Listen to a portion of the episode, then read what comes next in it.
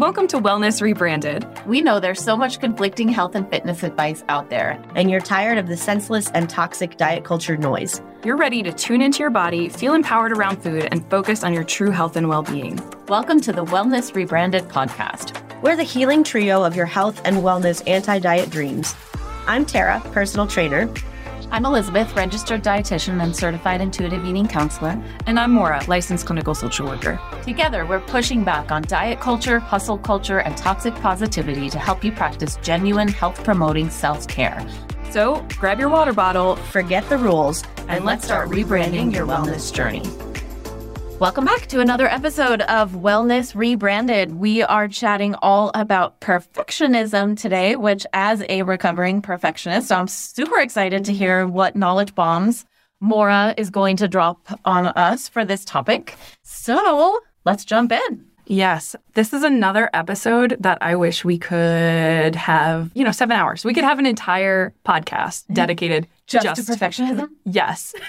so, it probably is that. I am certain of it, yeah.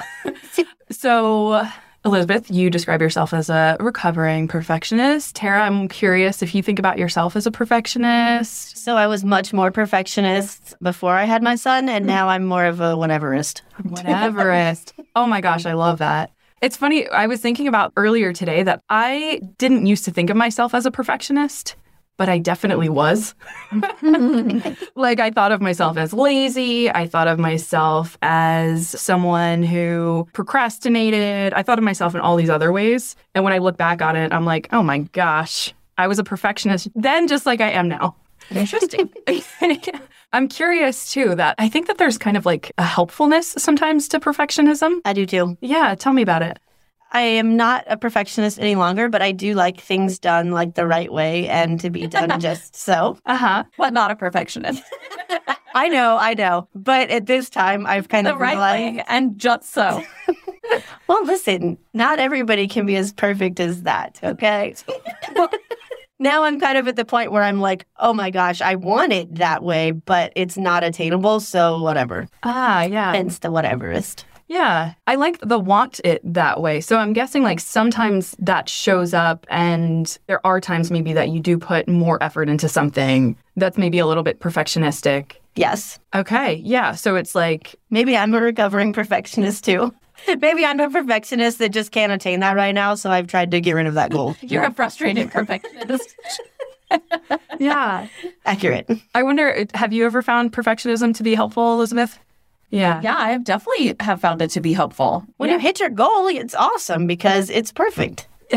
if you're a whateverist and you hit your goal, it's whatever because you didn't put that much effort into it. Yeah. I think in a lot of ways, perfectionism is helpful in like getting us to strive for more things, mm-hmm. to reach. I know in another episode, Tara, you've talked about liking to put yourself outside your comfort zone. Mm-hmm. And I know for me, perfectionism kind of helps me put myself outside my comfort zone sometimes. Same. Yeah. Sometimes it's helpful and sometimes it's not so helpful. Also true.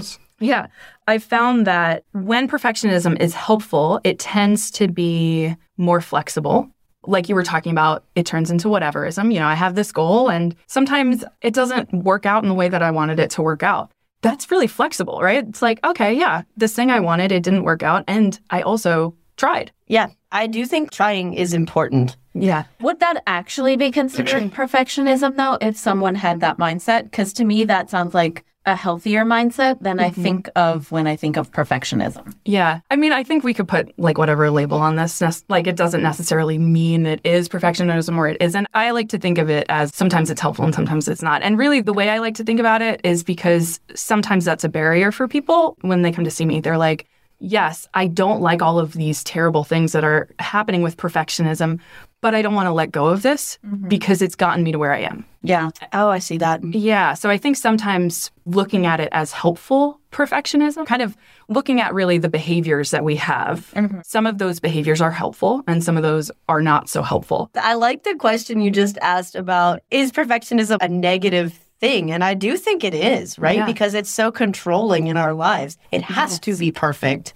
or otherwise it's not good enough. I guess that's what I was trying to ask is when I think of perfectionism, I think of it as more of a control mechanism, right? Yes. If I do it perfect, no one can say I didn't. If I do it perfect, I'm not opening myself up to any judgment. If Yeah, right, or criticism. I'm hearing when you guys are describing perfectionism with that connotation, I'm hearing a lot of rigidity. I'm hearing a lot of rules. I'm also hearing a lot of avoidance from things. Yeah, I was going to say fear. Yeah. Fear of being judged or criticized or mm-hmm. getting it wrong. Anxiety. Yeah, yeah. And I know for me, I have this inner critic. Mhm. And truly, I think this is a part of the human experience. I think that we all have this inner critic Mhm. to varying levels. No, levels. I don't. Tara just has an inner cheerleader. I mean, I have that too. Awesome. That would be awesome. I have that too, but also I do have an inner critic. Yeah. Yeah. I know my inner critic really wants me to avoid looking incompetent. It wants me to avoid being left out or rejected. And it tends to be kind of mean. I don't know about yours. Yeah. Yeah, I feel like that's She's kind of the very nature of inner critics is that they're not very nice. Yeah. And I think that we kind of develop this inner critic throughout our life. Maybe it's modeled to us. Maybe we see people in our life who are mean to themselves. Mm-hmm. Maybe we're treated in that way sometimes and we take mm-hmm. that on.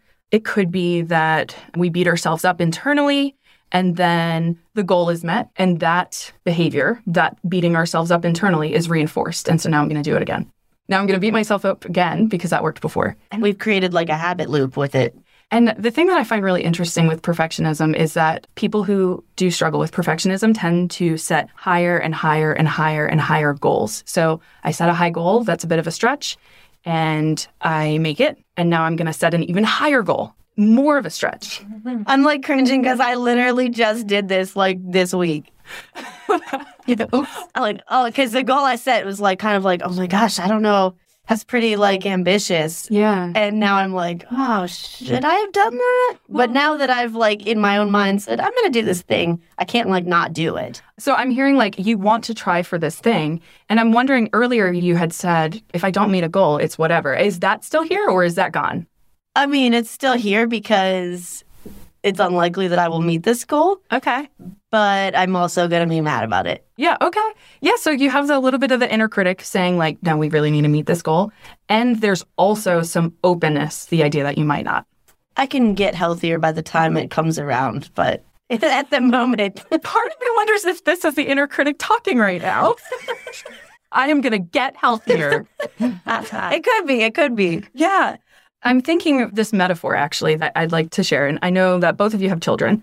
If you were to imagine your child, let's say they're going into first grade, developmentally, they're progressing normally or typically, but maybe they're struggling with getting distracted and wanting to get up and like play and do things and not really working on the assignment they want to work or they're supposed to be working on.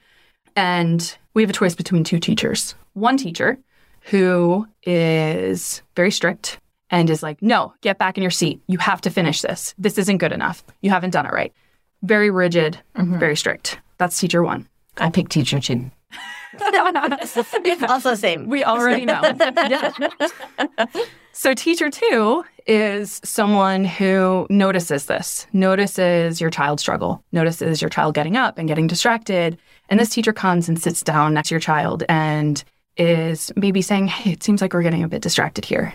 What's going on? And maybe working with them to see what would be helpful. And maybe they're even saying, Hey, since we're struggling with this worksheet, why don't we practice this a little bit more before we go out to recess? Why don't we work on a few more before we go out? I know you guys already said you would pick teacher two. yeah. So you know you would want teacher two for your child. Which teacher do you think would help your child learn more? Like actually do better? Teacher two. I think teacher two also. Teacher two. So even the outcome, like mm-hmm. doing better, would be teacher two. But hold on, I want to interject that I'm not in favor of missing recess because kids need movement. Oh, yes. But let's work on more worksheets, whatever, some other time. I fully support that. I 100% support that.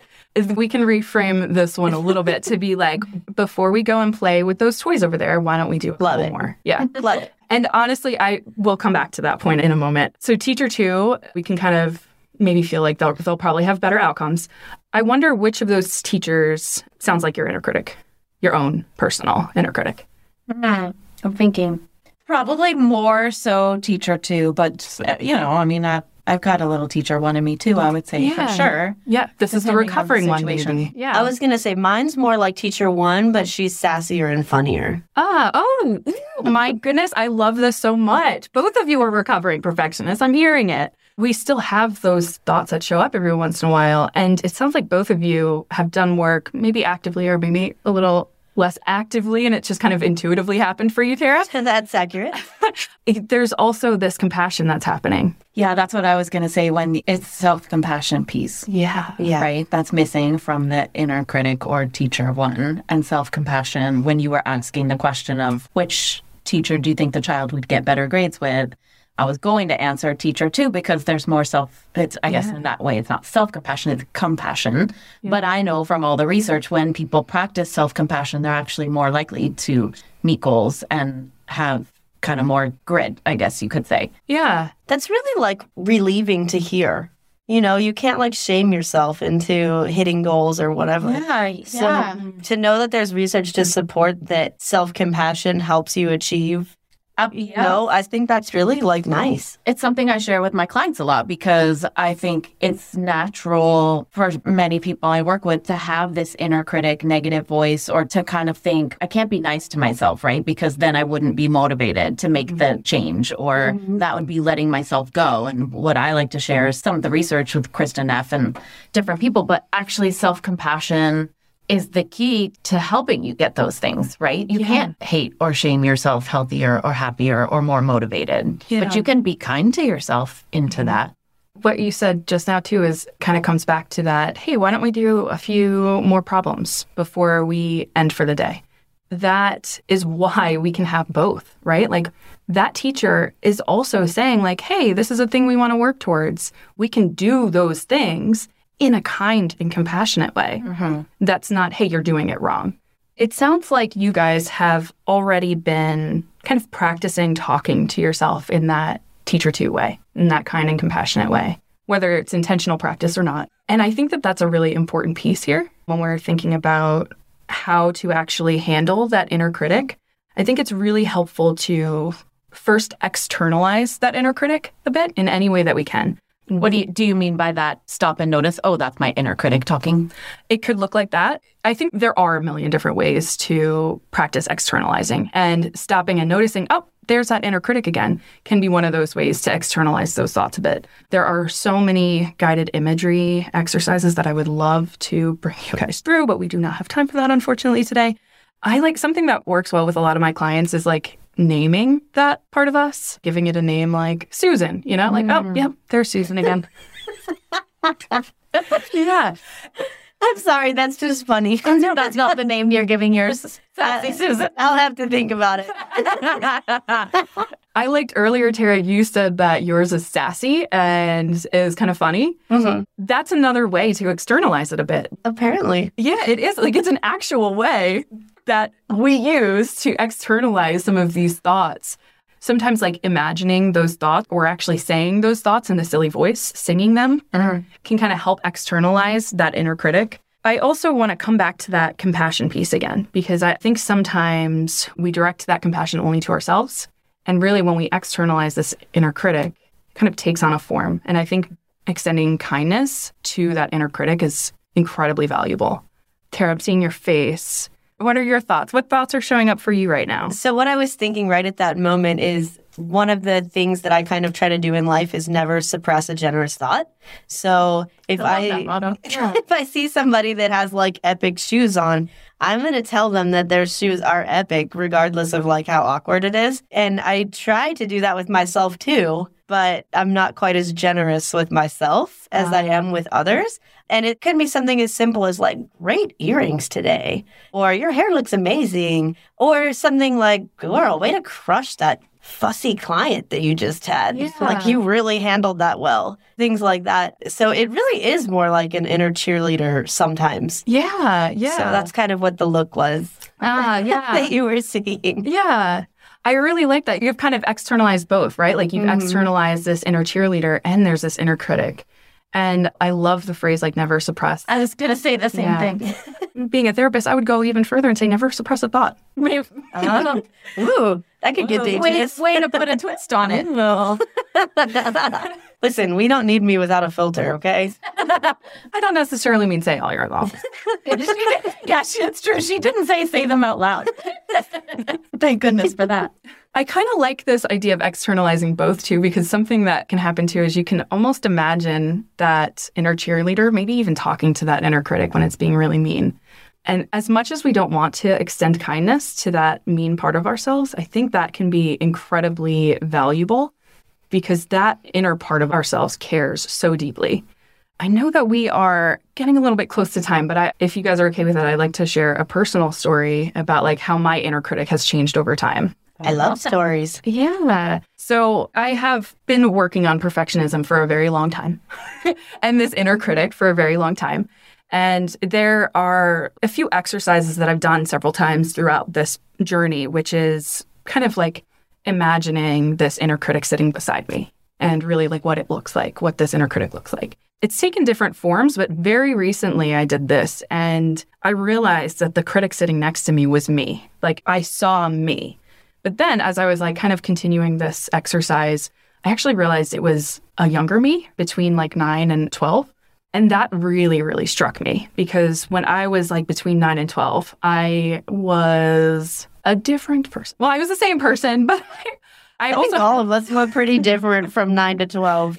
I was still me, and also I have different learning now. I have had different experiences now, and I have different ways of dealing with things now in different context. But when I was between that age, I was very explosive with my family. I was. It's probably hard to imagine me full of rage. I can't even imagine that. No. I know. Yeah. I wasn't really with like friends necessarily or like out in public, but at home I was cruel. I was cruel. I was destructive. I know. I know. You're sitting next to me. Yeah, honestly, I really appreciate the reactions of surprise I'm seeing. It feels kind of nice to be like, oh, you guys don't think I'm cruel? But I was like, I was really mean. But when I think about what was happening in that point in my life, I also understand what was happening for her, for that like 10 year old me. Like, I know that I was dealing with some stuff and I didn't have the way to express it in a way that was helpful. So it came out as really cruel and it came out as explosive and destructive. And recently, when I was doing this exercise and I saw her, oh my goodness, I think I'm getting a little bit tearful here. And when I saw this 10 year old me next to me, it made so much sense why I am so mean to myself because it's how I communicated, right? And I could like recognize that pain and all the things that that person cared about because that person cared. And so imagining kindness for that part that's so mean to me was incredibly valuable. I wonder what you guys, what your thoughts are.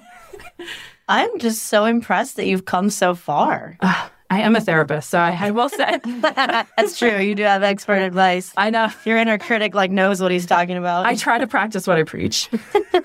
yeah, so I found that to be really helpful. And I also want to recognize that this took me a long time to get here. Yeah. This isn't where I started. I started with my inner critic being very not someone I wanted to go towards at all.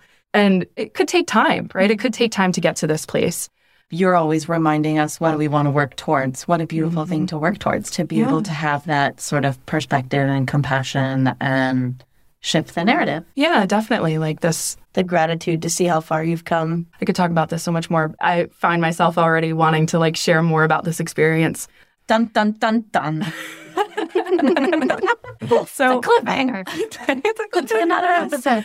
So, to kind of sum things up, some takeaways that I want our listeners to bring with them, because my guess is many of them might not be at the place that we all seem to be. Um, like, we seem to have a decent relationship with that inner critic. I'm realizing that many of our listeners might not. So, what I would like for them to take away is that that inner critic is a part of the human experience, and you are not broken for having those thoughts. That's liberating. Yeah. And try experimenting with different ways of trying to externalize that voice, whether it's by naming it, whether it's by doing a guided imagery. If you Google it, you will find plenty of exercises. Play with different ways of having that voice in your mind. And finally, practice compassion for yourself and for that inner critic. love everything about that Maura It feels super like I can do something with that. Yeah, Hmm. it's actionable. Thanks, guys. Thanks for joining us for this episode of Wellness Rebranded. If you found this helpful, please take a moment to leave us a review and share it with your friends. If you'd like to learn more about me, Maura, you can find me at my website, mauratunney.com. If you want to connect with Tara, find her on Instagram at Tara De Leon Fitness. To connect with Elizabeth, visit her at elizabethharrisnutrition.com. And while you're there, follow the link to join her health and healing with intuitive eating community on Facebook.